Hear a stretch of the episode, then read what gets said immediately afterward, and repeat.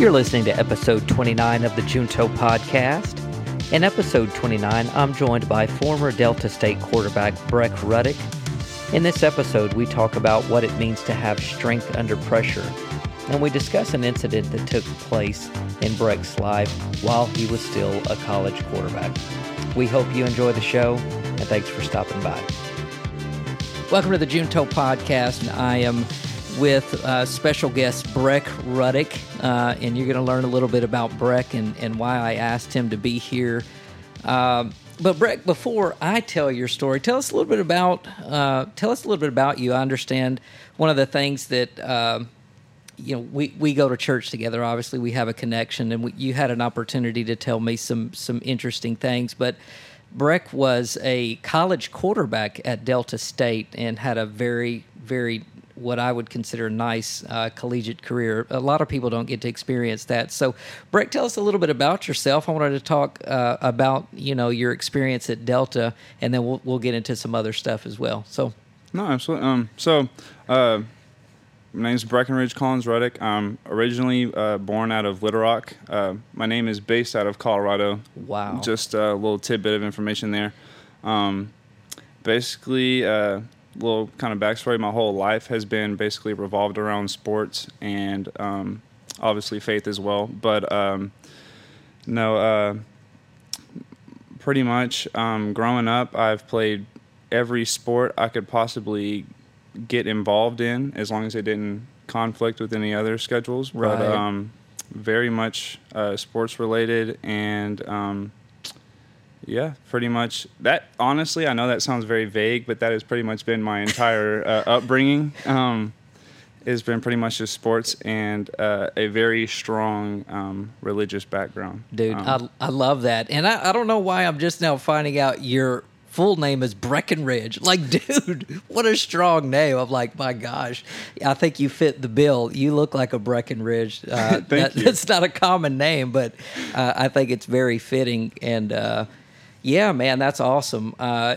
you know, we talk a little bit about uh, sports, and we did what we call life group here at our church. We did that, and we had an opportunity to talk about some fitness and things of that nature. But tell me a little bit about it because I, I, I want to talk about the college quarterback experience. And the reason I want to is because, you know, when I think about that, I think there are a lot of leadership principles and a lot of things that we can glean from approaching life from a perspective of pressure. You know, there there's really in terms of football, and I know I know there are some important well every position i guess is important but in terms of that key one you know you always say if you don't have a good quarterback you don't have a team. So tell us a little bit about that experience playing college football and what you learned just in terms of life lessons from that. Absolutely. Um, so I guess in order for me to start about the pressure and the responsibilities that being a college quarterback, um, like what that comes with, I would have to start off with like the recruiting process. Um, so, being a quarterback in high school and getting recruited, um, one of the questions that honestly it doesn't get asked to me, but to my peers is what kind of character does he have? Wow. Well, how does he carry himself? When nobody is looking. Wow. Um, so I think because of that alone, and you like obviously um, a coach comes to your school, he talks to your head coach. Yeah. Um, they kind of relay information about what kind of person you are, that's this, that, and the other. Um, but then obviously when the when the college coach leaves, your high school coach comes up to you and he naturally is going to tell you what the coach how that went yeah, yeah. how that went the whole interaction and all exactly. that kind of stuff. So um, you definitely go into from that point on i looked at everything i did um, not from my point of view but from somebody else's point of view. Wow. That's powerful. Um, goodness. so like for instance um, i wouldn't so I'm extremely smart. I would not say I applied myself in the classroom as well as I should have. Not right. saying that I was uh, flunking classes or anything like that, but um, after basically after that conversation, it made me consciously think about, okay, I know grades don't necessarily mean everything to me, Right. But it has a direct reflection on my work ethic, my personality, what I value in my life. Goodness. so um, it started right there to let you know just kind of like the pressure of you know maintaining what they would call a certain standard Absolutely. um, so it kind of starts with that uh, and then fast forwarding you're at campus um, so before the season starts they give you um, what they call um, preseason goals and it's not accolades that you earn on the field it's not about stats that you earn on the field right. it's about stuff that you do in the community Wow. Yeah. um, you know the relationships that you build outside of football not just your teammates exactly. um, and then obviously how you carry yourself out in the public eye Wow. um, but uh, you know that kind of lays the the ground rules Yeah. of how you need to carry yourself um,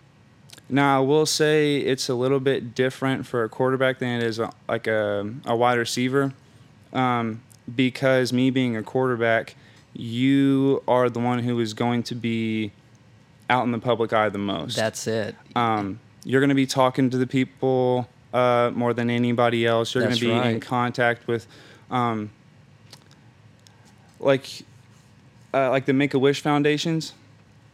They usually, I don't, I'm not trying to say this in a bad way, but they usually don't ask for the offensive lineman they, or the tight end. They usually ask for the quarterback or somebody like the linebacker on Yeah. defense, somebody that's of high, um, I guess, like popularity Well, absolutely. and um, so uh, that that's another thing um, on top of it because you know you know just you know thinking of that situation in general you don't want to make uh, yourself look like um, you're like above anybody Right, which right. in that um, in that setting in in most settings they do um, put you at a higher uh, pedestal than others Yeah, Um, abs- yeah. The quarterback is typically, you know, when you think of the team, the front man. Yeah, that's the guy leading the team. You Mm-hmm. know, it's the quarterback. Uh, but um, you know, pretty much, it's if you could think about it, it would be basically the way I would try to explain it is, um, think about how uh, Jesus had to maintain the perfect image. That's right, yeah. Throughout his entire um, existence, and I, it's not to that severity, Right. but it's definitely um, similarities because um, people don't view you as a normal person. Yeah, Um, that's it. Because you are um a person that is, you know, talented at that specific sport. Because I mean, the way I people tell me all the time like that I'm extremely talented and um, you know I'm doing a lot of things that a lot of people can't do. But I look at you know um, Jeff and all the people who play the band. I I can only dream of doing stuff Yeah, like that. yeah. So um, Right. it's it you know it's just about who, what perspective are you looking at it from. That's it. And you're operating in your wheelhouse. You know, that's one thing. And you said some good, good stuff in there. One of the things I, uh, that you said that I think that we can take away, and I think that applies, is that you said, I didn't look at myself from my perspective. In other words, you looked at yourself and you had to view yourself the way you wanted other people to view you. I remember I had a job years ago, and one of the things they went through this leadership training, they always said, manage the perception. In other words, what you, and it's not that you're putting on a show, and it's not that you're being fake or anything like that, but that ties into what you're saying because you do have to be aware of how other people view you, you mm-hmm. know, and that, that can be when you know we're talking about pressure and expectation. Yeah i know that that there's a flip side of that too because that can be a little bit of a not burden but it can be hard to live up to that at mm-hmm. times you No, know what i mean? so i really i really like what you said about that and then i think that's probably eye-opening for a lot of people because when we watch college football or college sports we don't we don't know what these young men and women have done to get there like the recruiting process and and how uh, they're dealing with the high school coaches, and then you're you're hoping that you've made a good enough impression with the high school coach that they'll give you a good recommendation to the college. So, Absolutely. man, strong life lessons uh, for people of any age, but I'm thinking particularly about young people that might might be in that college age that are uh, looking to start their lives and careers. Man, manage that perception. View yourself the way you want others to view you. So, Absolutely. man, I love that. Oh, thank you. Thank you. Tell us a little bit about being in the game itself. You know, dude, you, I was in band, so I, that was in high school though, and I, I didn't finish it all the way through. But I, I know just in high school, like the hype and stuff. Tell us a little bit about the game itself. How would you prepare for the game, or what what were some things that you would do to kind of hype yourself up? So, um, before the games, I would always because I'm a very um, my motor when it gets running, it uh, it's it's You're up there, full throttle. Eh, full throttle, exactly. There, it's it's zero to a hundred, Yeah. as uh, the saying would be.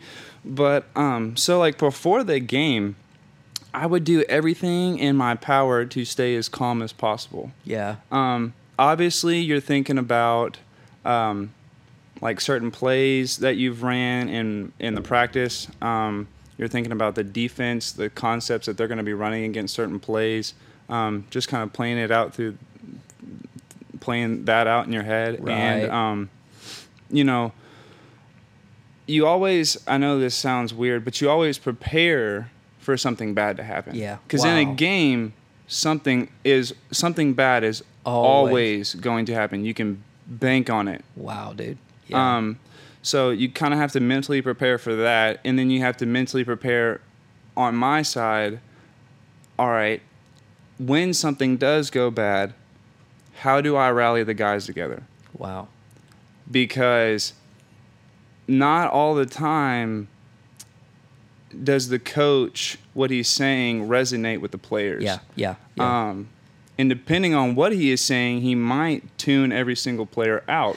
so therefore, it's a, Yeah. it's uh, you know up to one of the leaders, not necessarily just the quarterback, but one of the key leaders on the team to uh, you know get the guys rallied up and Yeah. you know come come together and uh, you know let's face this obstacle as a as a team and you know as a team we can defeat this yeah, but as one we will fall yeah. um so i mean you got to think about how and i mean more times than not you're kind of making up situations in your head um because you truly never know what situation is going to happen Yeah. um, now, uh, game time starts. I'm like a completely different person. You're there. You're in the zone. I am in the zone. Uh, if I probably couldn't get my eyes as wide as they are, like at, on game day. Yeah. But if I could like Yeah. do this the entire time, that's what it's like.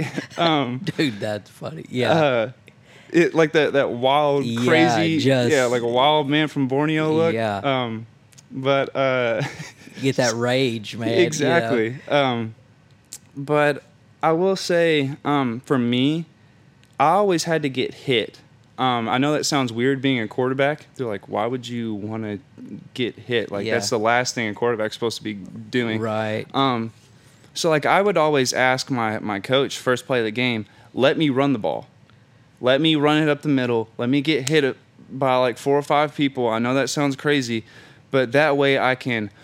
All right. That wakes you up there. Yeah. Yeah. Yeah. Everything kind of slows down because if not, one thing that I found out in my college career is if I don't get hit the first couple drives, I stay at this Amped up. Yeah. yeah, Yeah. amped up the entire time. So every decision looks like I'm making it a, a million miles an hour. Every throw is coming out like at Mach 12.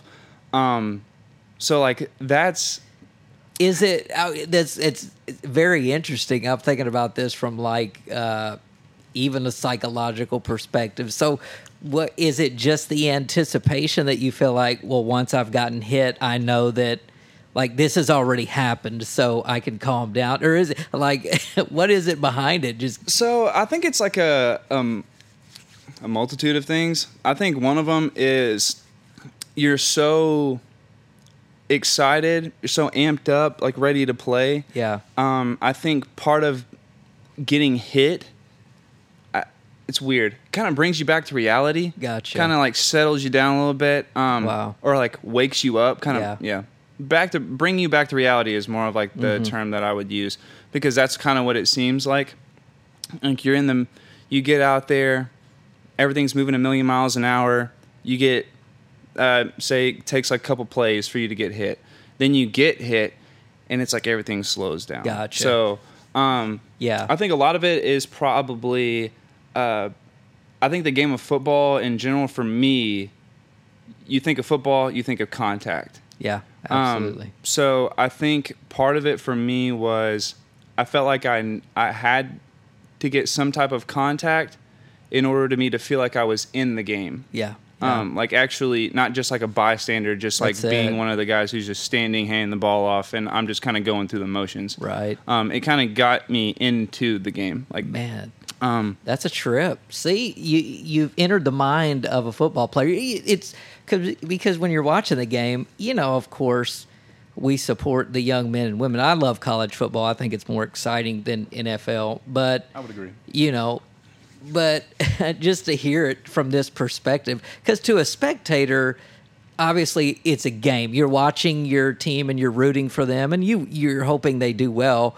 but you're not compartmentalizing what each individual player is going through, right? Like No, you don't know their zone, you don't know their ritual, pregame ritual, you don't know their po, you know their mid-game ritual, you don't know, you know. and there are mid-game rituals. I'm just see what I'm saying. See what I'm I'm saying. Like, that's a trip, man. Mm-hmm. But I think that's a lot of life, man. I always bring it back because this, you know, this podcast is always done from a perspective of faith. So I always, I always listen for those principles. And you said some real interesting things there too that I think apply just to real life, and that is, you know, even the the concept of being hit. In other words, I'm thinking about life and how life can deal us wake up calls sometimes. Oh, absolutely. And we might we might be seeing things from one perspective, but then you get that that contact. You're like, okay, wait a minute, let's let's take a step back. Let's Mm-hmm. you know calculate our thoughts and bring everything back into perspective. So. Man, I think that's uh, I think that's awesome. So, is is there anything that stands out in your mind? Maybe a favorite game or uh, Um, a special? Maybe you just had the game of your life, man. What? So I, you know, honestly, I would say my most memorable game um, was when I first got to Delta State. Um, this was, it was our th- fourth game of the season. Yeah, Fourth game of the season because we had a two games and then a bye week, and then it was our quote unquote fourth week. So it was quote unquote our like fourth game of the season. right. But um, so we were playing at a school called West Georgia, and um, if you know anything about, not that I'm expecting you to, but if you Yeah. know anything about like Delta State and West Georgia, those that's a huge rivalry. It's gone back like a couple, at least ten years. Wow. As far as since my head coach has been there, and they've always kind of gone back and forth on. Um, who's going to win and then usually whoever wins that game up until well the last like three years since i've been gone um, whoever wins that game usually goes on to win the gsc the conference that they're in so it, it, it holds a lot of value Absolutely. Yeah. um, so when I got there, Delta State had not beaten West Georgia in four years. wow. And um, when I say they were getting blown out, like they were getting embarrassed. Wow. Um, like to the point where um, my head coach's job was going to be on the line Goodness. that year Yeah, if we yeah. lost again to to, To that team, yeah, specifically. exactly. Um, so uh, leading up to that game, we were ranked. I want to say eighth in the country, and they were Wow. ranked fifth. It was somewhere around there. We Yeah. were we were both under the under um, the top ten. So um we go into the game, and I've been preparing all week. Uh, for them to play a certain type of uh, stunt. Not Right, really going to go into great detail about it, but, but you were expecting it. They, yeah. so um first first drive of the game it's completely different looks. Like what I've been seeing on film and what I've been practicing for, they're not they're not going together at all. Yeah, so yeah. um, you're like, man, we've prepared for this, but they're they're throwing me way off. Yeah. Exactly. So like you go, it's like it would basically, it would feel like you go like you studied for a test, Yes. like and you really studied, not like one of those Right. you kind of. Nah, I, Yeah, studied a yeah. little bit. Um, no, like one of those you spent all week hours studying, and then you get to the test, and it's like the first question is something you don't recognize, Wow. and then you go as you go down, you're like, wait, I didn't. St- we didn't learn this. Exactly. We didn't learn. Yeah. I've never Wait, ho- seen this in my life. So you know, it's like, all right. Um, well, I guess I uh, need to try to decipher this on the fly. wow. And so you know, the first the first series um, was really rough. I'm pretty sure we ended up losing like 20 yards. Wow. Like we did not gain a single yard. Yeah. That drive. Um, so we go back to uh, the sideline, and I'm talking about it to my coach, and I'm like, Coach, they're not they're not giving us the same look. Like nothing Totally is different. the same. Yeah. And he was like, Don't worry, go back out there. Um, we'll just kind of play it by ear and adjust accordingly. Well, go back out there again. That's not very helpful. Exactly. Yeah. So we go out there again, and um, it's a read option play. So Right. basically, you're reading the defensive end. If he crashes down the line of scrimmage or moves laterally, I pull it and keep it. If he moves upfield, I hand it off. right. Um, so in this case, uh, he comes up field, so I hand it off. He, my running back, runs up, um, runs through the middle of the the line of scrimmage, and uh, defensive end punches the ball out. So one play drive, it's over. Dang. So they get the ball at like Yeah. the 35 yard line, end up scoring. Um, so that puts us down seven nothing. That basically snowballed, and so by halftime it was 24 nothing. wow. Yeah. And um, the thing about Delta State is fans are a lot like every other fan. they're they're they're diehards. Yeah, So yeah. um, they're with you if you're up. But boy, They are not with you if, if you are if you're down. down, they're gonna let you know. Exactly. Uh, so I mean, you have people, you have your own fans saying, you know, I could play quarterback better than Oh, you, or this, that, and the other, and you're like, all right, try to not let it let it phase you. Um, so we go in the locker room, we talk it out, you know, talk about schemes and stuff like that. Come back out.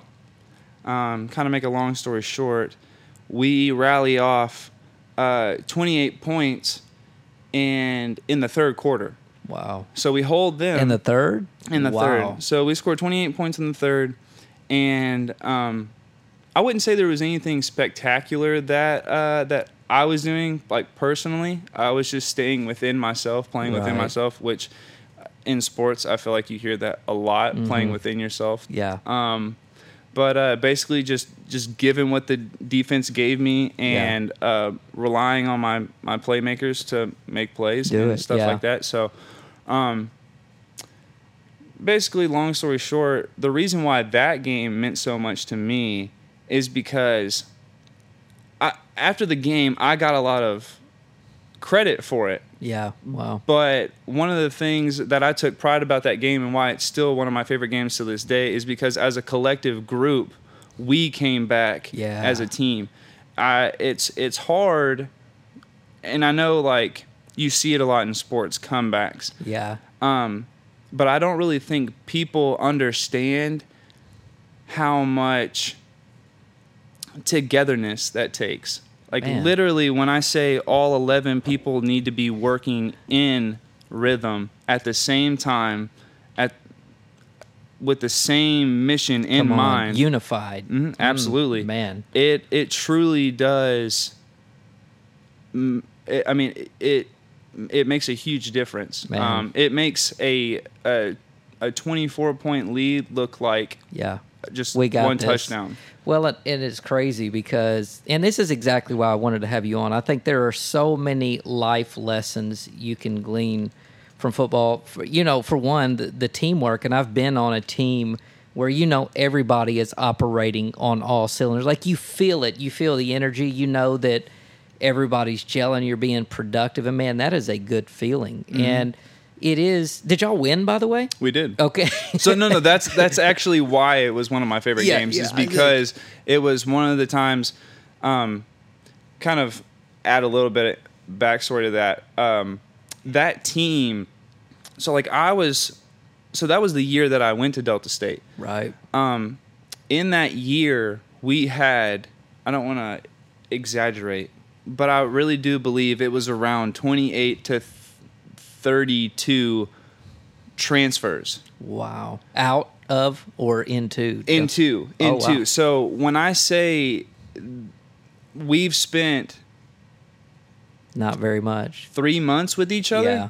prior to playing and and the thing about um like preseason fall camp stuff like that in sports you go against each other a lot Wow. so um like i i know people see it all the time but like fights in practice That happened. fall camp there's a fight every day i don't care what university you're at it it is happening Yeah. because i mean it's a hundred in the delta Yeah. it's Yeah. 112 minimum Wow. Yeah.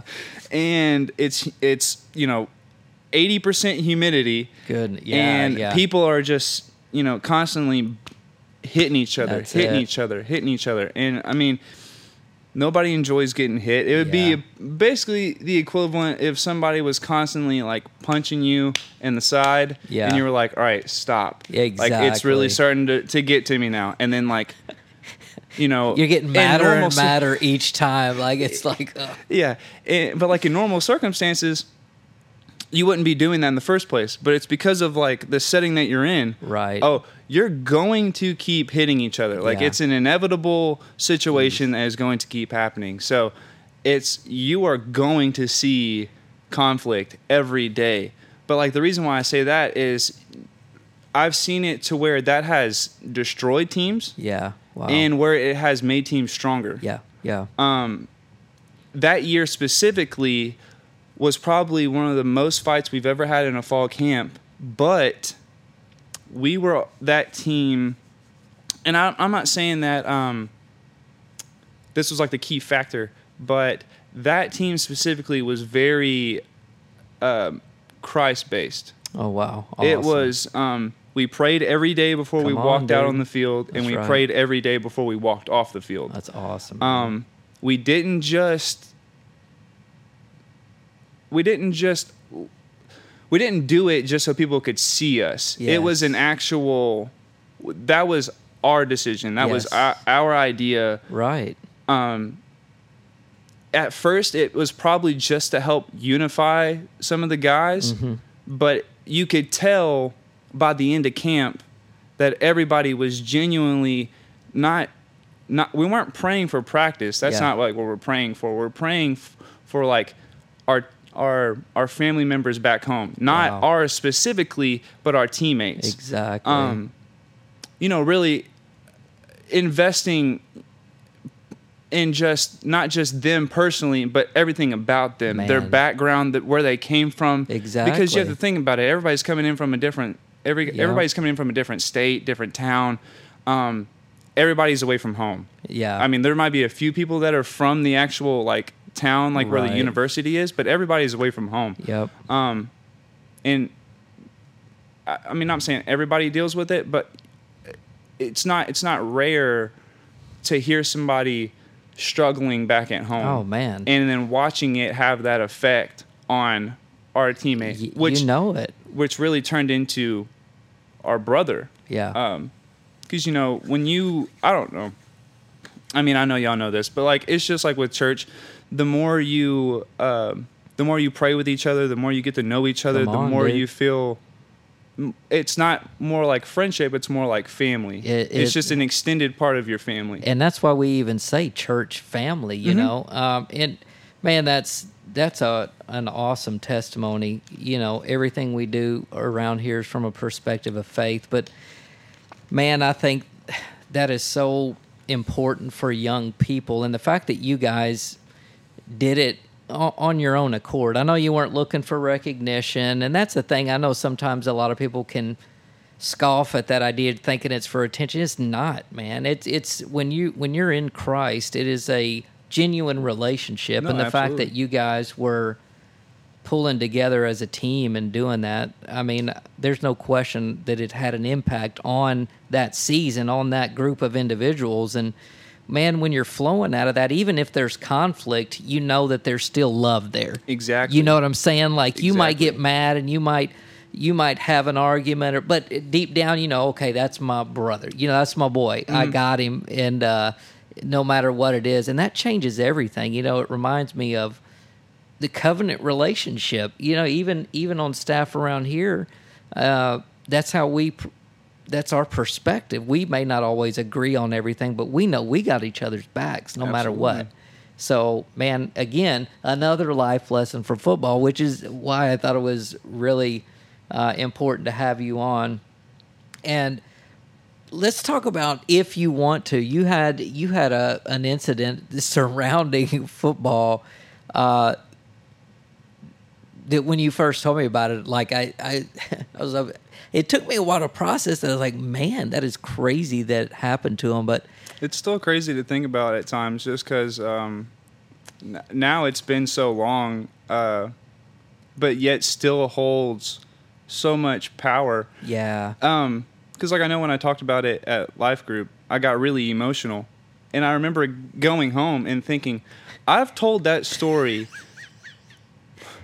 yeah, thousands of times, thousands, Yeah. literally thousands, and I've I've never had it affect me wow, like that. Goodness. Um, and I, like, I still don't necessarily know why it affected me that way. Um, but for kind of got got sidetracked. Yeah. But, um, no, I no, but yeah, I, I I don't really I don't really know why it affected me that way because I've talked about it a thousand times. Yeah. Literally. Well, and sometimes things that are like dear to us, or maybe we don't even know how much they've affected us, even if we've talked about it. You know, maybe maybe it just is presented in a new light, or we really have a revelation of, man, this thing really did cause me a little bit more trauma than I thought. But if if you're okay talking about it, Breck, No, uh, so you well, I want to let you tell the story, but I just want to real quick from what I remember. Long story short, and I want you to give the details. You uh, you were house sitting. Well, just tell about tell us about the dog. Okay. tell us about the dog. Um, so the the dog's name is Luca. Um, it was an Australian Shepherd, extremely sweet, Yeah. uh, extremely playful. To me, that's just, it's it was your typical Australian Shepherd. Um, and this was your neighbor's dog. my neighbor's Oh, dog. Gotcha. Uh, so I lived in a um, a studio apartment at the time, and uh, the woman living next to me um, was a nursing student, Right. and uh, I noticed she was always gone, and like I've told, like I said earlier um, in the life group, I, I've been around dogs my entire life. Right. Love them. Um, anytime I can ever be around one, I'm all about it. Yeah. yeah. Um, and so I just noticed that she was gone all the time. So I just I offered um, that I would dog if I could dog sit. She said yes. Wow. E- everything was fine. Um, I think that started in uh, like May or June or July, like when I moved into the place. gotcha. Um, can't remember exactly when it happened, but so you know, like three months go by, three four months go. Well, yeah, three. three months go by, and um, I've built a relationship with this dog that I'm not going to say the dog was more so mine than it was hers because it was very much her dog, Right. but I had taken part ownership of Sure. just because I had grown an attachment to it. But um, uh, so one night, um, it was on a Sunday. Uh, I'm sitting there watching TV on my couch, and Luca is um, asleep on my bed. Um, no big deal. Uh, he's done it a million times. exactly. Um, so it was around eleven o'clock, and I was getting ready. Like I was getting sleepy, so I'm getting ready for bed, and uh, So I go to stick my hands under him. I didn't want to move him off the bed. I just wanted to kind of scoot him over. Exactly. over because he was sitting or he was sleeping on my spot in the bed. I know that sounds kind of weird. Yeah, no, but, I um, get it. uh, so I just barely get my hands under him, and like I said, I don't know if I, I still don't know this day if I startled him, uh, made him mad, um, or like what it was.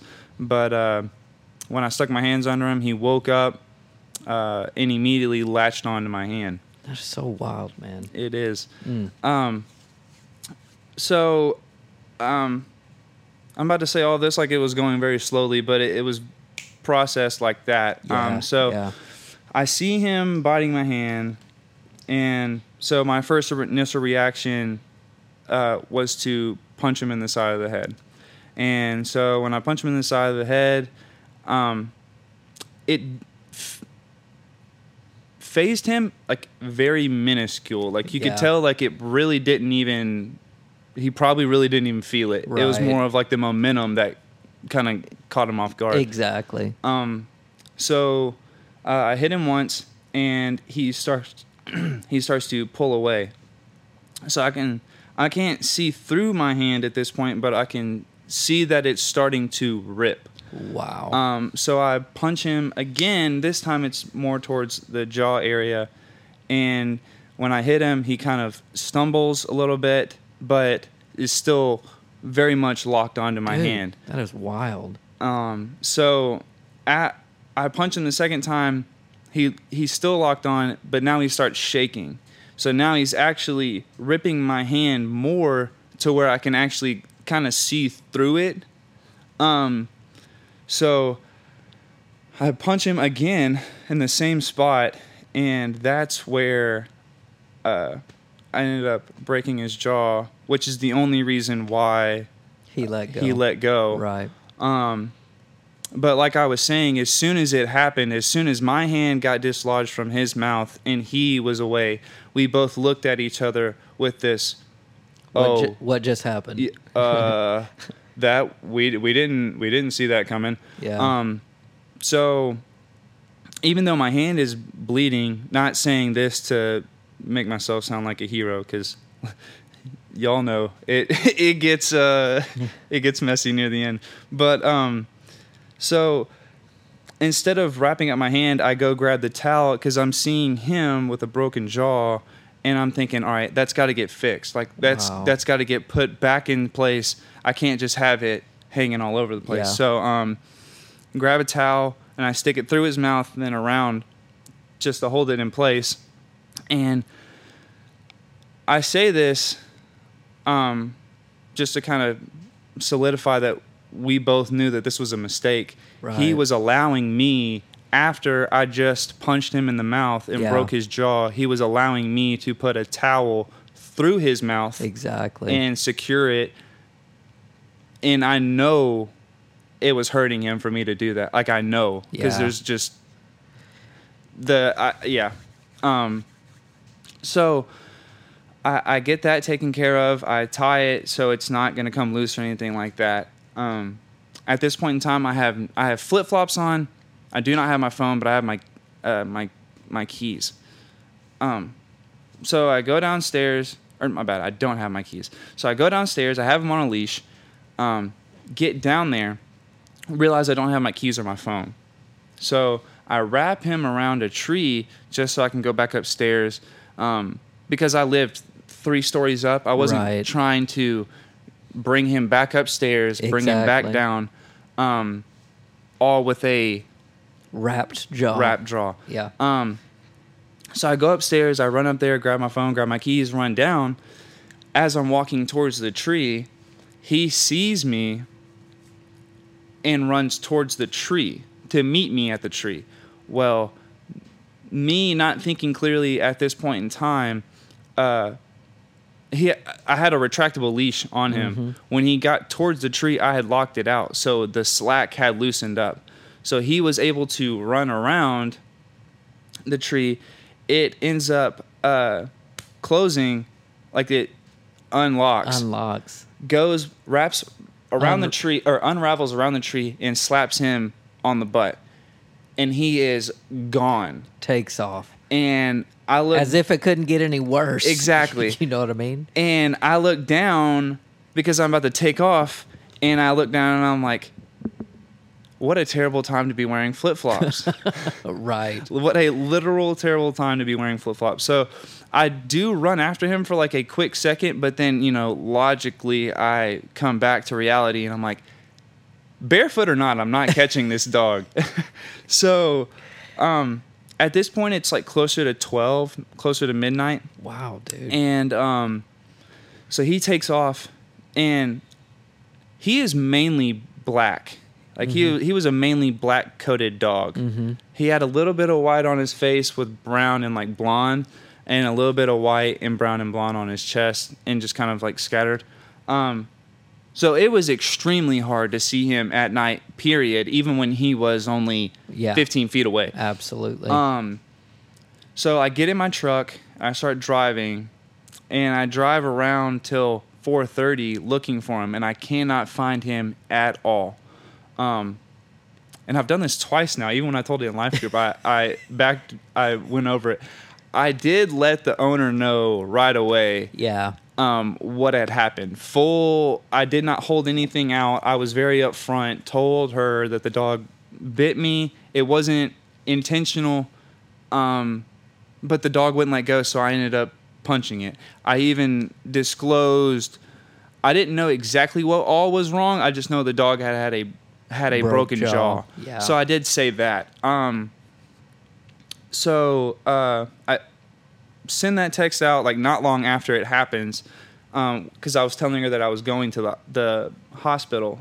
Um, so I stay out till uh, 4:30, and I look down at my watch, and I'm like, now why I was thinking about this, I have no idea. Um, but I was like, oh wow, I have workouts in an hour and a half, and I'm like, looking at it now, I'm like, Breck, workouts are not serious. Like in that in that whole situation, uh, the bigger picture here is uh, there's a incident that needed to be handled, and the the number one, the dog needed to be found. Um, wow. So You stayed up all night looking for the dog. literally, Wow, man. uh, so I ended up going to workouts. They stitch up my hand. Um, At workouts. You At- never went to the hospital. at workouts. um, you know what's funny, and I, I didn't say this, but the reason why I didn't go to the hospital is because I didn't want um, my coach finding out about it because I knew my athletic director. I mean, not my athletic director, my athletic trainer. What he was going to keep it between me and him, Right. And because it wasn't my throwing hand, it's not important for anybody to really know about. I can just throw a glove on and nobody knows Sure. the difference. Um, so uh, Monday rolls around. I go to workouts. I come back from workouts around like eight thirty, yeah. and I still have not heard, seen anything from the dog. So I go back out, look again, and I was out for like roughly two hours, and I got a call um, from the vet saying that they had picked the uh, picked the dog up. How did they have your number? So they got it from uh, the the owner of the dog. Oh, really? exactly. It was wow, that's it was wild. Mm-hmm. Um, so, uh, because I was the last person to be around the dog, I was the one who I was second in line to know Exactly. about it. Um, but when the dog gets to the vet, she calls me and is like, "What did you do to my dog? Like, you you you said all you did was break his jaw. You did way more than that. You had to have hit him with something other than your hand." And I was like, "No, no. I, I what I said last night. I get it. I I was." you know, freaking out, but that was exactly everything that happened. Exactly. Um, so, um, practice that week. We go to play to Can. We go play Kansas State that weekend. Um, so go throughout the whole week. I, I I do tell the owner of the dog that I will voluntarily pay for the vet bills, no matter how much it costs, because I felt bad. I, I Right. even to this day, I do. I still feel bad because it's not like the dog was doing anything malicious or intentionally. Well, and you weren't either, though. You were simply trying to get the dog off of you. I mean, it's not like you were hitting the dog just to hit it. Mm-hmm. No, you know. exactly. It's just from I don't know. As uh, as emotional as people are about their animals, Yeah. I I can relate uh, to an extent. Mm-hmm. Um, but I mean, you just you don't want to see an animal hurting. You don't want to see an animal injured. I, I mean, I feel like that just that's just not something people Yeah. necessarily want to see, no matter what their uh, moral code is. I I just think uh, uh, hurting something in general Yeah. usually isn't a something that a lot of people are into. Right. Right. Hunting is a little bit different, but just like watching an animal get beat Yeah. is rough. It is. Um, and so like that, even though I know it wasn't malicious or anything like that, it's still I still feel bad. Absolutely. Um, just because like I know the dog didn't deserve that. yeah. Um, but so, uh, like I said, I, I had volunteered to pay the vet bill, and um, everything was fine um, up until the Friday when I paid the last vet bill. Um, so she had kind of been toying with me the the that week about how she was going to take it to the media um, and all of that, and I didn't I wasn't saying this because of because I was a football player. I wasn't because I don't want people to like when they're hearing this. I don't want them to think like that. Um, it wasn't because of me being a football player uh, that I didn't want it to be known. Um, it, it was because I- the way she was wording it, she was wording it in order for me to get in the most trouble as possible. Right. So I was just asking her, please don't don't do this to me because it's not like what I did was I, I didn't do that on purpose. I didn't Yeah. just see the dog and was like, all right, I'm just gonna lay into it. Yeah. Yeah. Um, and then on top of that, like I said at Life Group, I had I had just I had worked so hard to get where I was at, yeah. and it- it's it meant so much to me at that point in time because I felt like, and I told y'all this then, football was the only thing that I like. I felt like that was my only identity in life. Like, wow. um like yes i had a i had i had faith in like yes i was smart and I, I was successful in other things but when people ask me like what i did i play football Yeah. Yeah. i'm not i'm not you know i'm not breck ruddick the guy who goes to college to be a, a physical therapist or i'm not the the guy who i'm not breck ruddick who's trying to be a pilot Yeah. like like bailey in life Yeah. group Yeah. um like that's just I, I strictly identified myself as A football player. Breck, Yeah. the football player, and um, basically because that had been my dream my entire life is why I felt like that. I, that's why I felt like th- football was my identity. yeah. Um, so, like I was just saying that basically is just please don't take this away from me because I've worked so hard to get where I've at, where, like where I'm at. I'm finally, um, because like I told y'all, I started as a true freshman, but then got hurt. That was my that was my actual, like real freshman, you know, kind of sin. it. Yeah, Yeah. like that was my my kind of claim to fame if I was gonna have it. Um, and I just felt like I deserved like I, I felt like I didn't deserve to have that incident overshadow all that I had worked Yeah. for. Um but Did she end up? So she ended up. so she actually did not. What she did because here's the here's the deal about it, which I still um I could have, but I didn't. Um so she knew if she posted the post about me, which said what it said, um, that she would have been directly responsible for the slander and defamation of character. Yeah. Um, and she knew that. Now, whether she wanted to admit that publicly, she hasn't. But there's only one, in my mind, there's only one reason why you do that. Um, so she actually had one of her friends uh, make the Facebook post. Um, so she tells me that she's not going to make a Facebook post and this, that, and the other. And so Friday comes and I pay the final uh, bill. Not even two minutes after I pay the bill, we leave to drive to Manhattan, Kansas, which is a four and a half hour drive from Springfield. In the in the four and a half hours that I was on the bus, I watched that Facebook post get shared over 150,000 times. Wow. And so Painting you basically as an animal, they a it- dog abuser or something, right? So it basically started off the me- I mean I don't remember exactly what all it said, but it basically started off as um, first of all the guy's name is Breck Ruddick. He's six foot four, weighs two hundred and twenty five pounds, plays college football.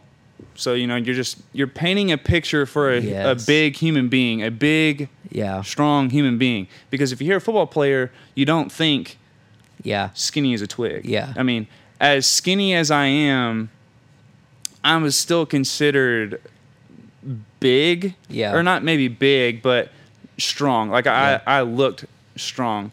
Um, so that didn't help. Everybody just immediately jumps on football players having anger issues, and then that directly correlating into doing what I did. Wow. Um, so this went viral basically, like in a matter of in a matter hours. of. mhm.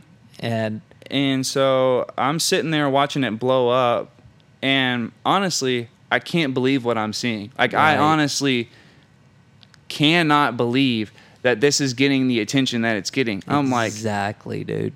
I'm not. I, I don't. I'm not, I don't mean this in a bad way, but I mean, people are actually falling for this. Yeah. Yeah. Like, cause uh, like I'm watching people share it, and some of the people that were sharing were people that I knew, not from college, from back home, like Wow. here. So it's like I know you know what kind of person I am. So why are you? that hurts. Yeah. man. Um. So you know that kind of takes you back and make you think, well, how, man, how really? And I didn't say this in life group, but it makes you think like, how was I carrying myself Mm. back in the day? Like, did I did I carry myself in such a way that people perceived me as you know someone who Man. short to sh- like quick to anger, short temper, Yeah. um, very irrational with decision making, stuff like that. Um, and then on top of that, just you know having anger issues. Yeah. Um, which I will say, I probably had anger issues when I was younger, but it was more like me just being disciplined as Yeah. a kid. Uh, But man, God, that's I know that had to hurt, you know, to be and and we don't you know, I I want to I would love to recap every detail, but dude, just what you've been through, I can't imagine. And to see something, you know, you want to go viral, but it, when you do, you don't want it to be for something that A is not painted in the right way, that's not all the way true very true. and you know that happened to you and you had to carry that and i know that's something that god is you know walking he's still uh, providing healing for you on that because and i hope you know maybe somebody that's out there is going to listen to this maybe you have been that person that's been a lied on or painted in a ac- inaccurate light. And it does happen to, to all of us at some point but it may not be on this degree. And when you told us this in life group i was kind of i could not believe. Didn't you say that even PETA was like at one of your games? So the Kansas State game, um because that was actually the last game that I ever. Um, that's the last game I ever dressed up for Missouri State. That's the last game I ever stepped on a field wow with Missouri State. Uh, but um, at halftime, PETA had put up a infomercial or however they want to call it, like on the billboard, um, basically bashing me uh, about you know you know, nothing has been filed on me yet, but Yes. PETA has already labeled me as an animal abuser. Exactly. Um, That's which- crazy, man. uh, you know, blew my mind. Well, but um, yeah, that entire game, people were were yelling um, various and sundry of things at me, referencing to um, animals just in general, not just dogs, Wow. but how I didn't how how I probably let my dogs back at home. oh Uh, goodness. yeah, it. Um, yeah, never mind. Um, Right. it, it got it got pretty nasty and it got pretty personal. Um, Yeah. I will say that, but uh, PETA did get involved at, at the Kansas State game. Um, Wow.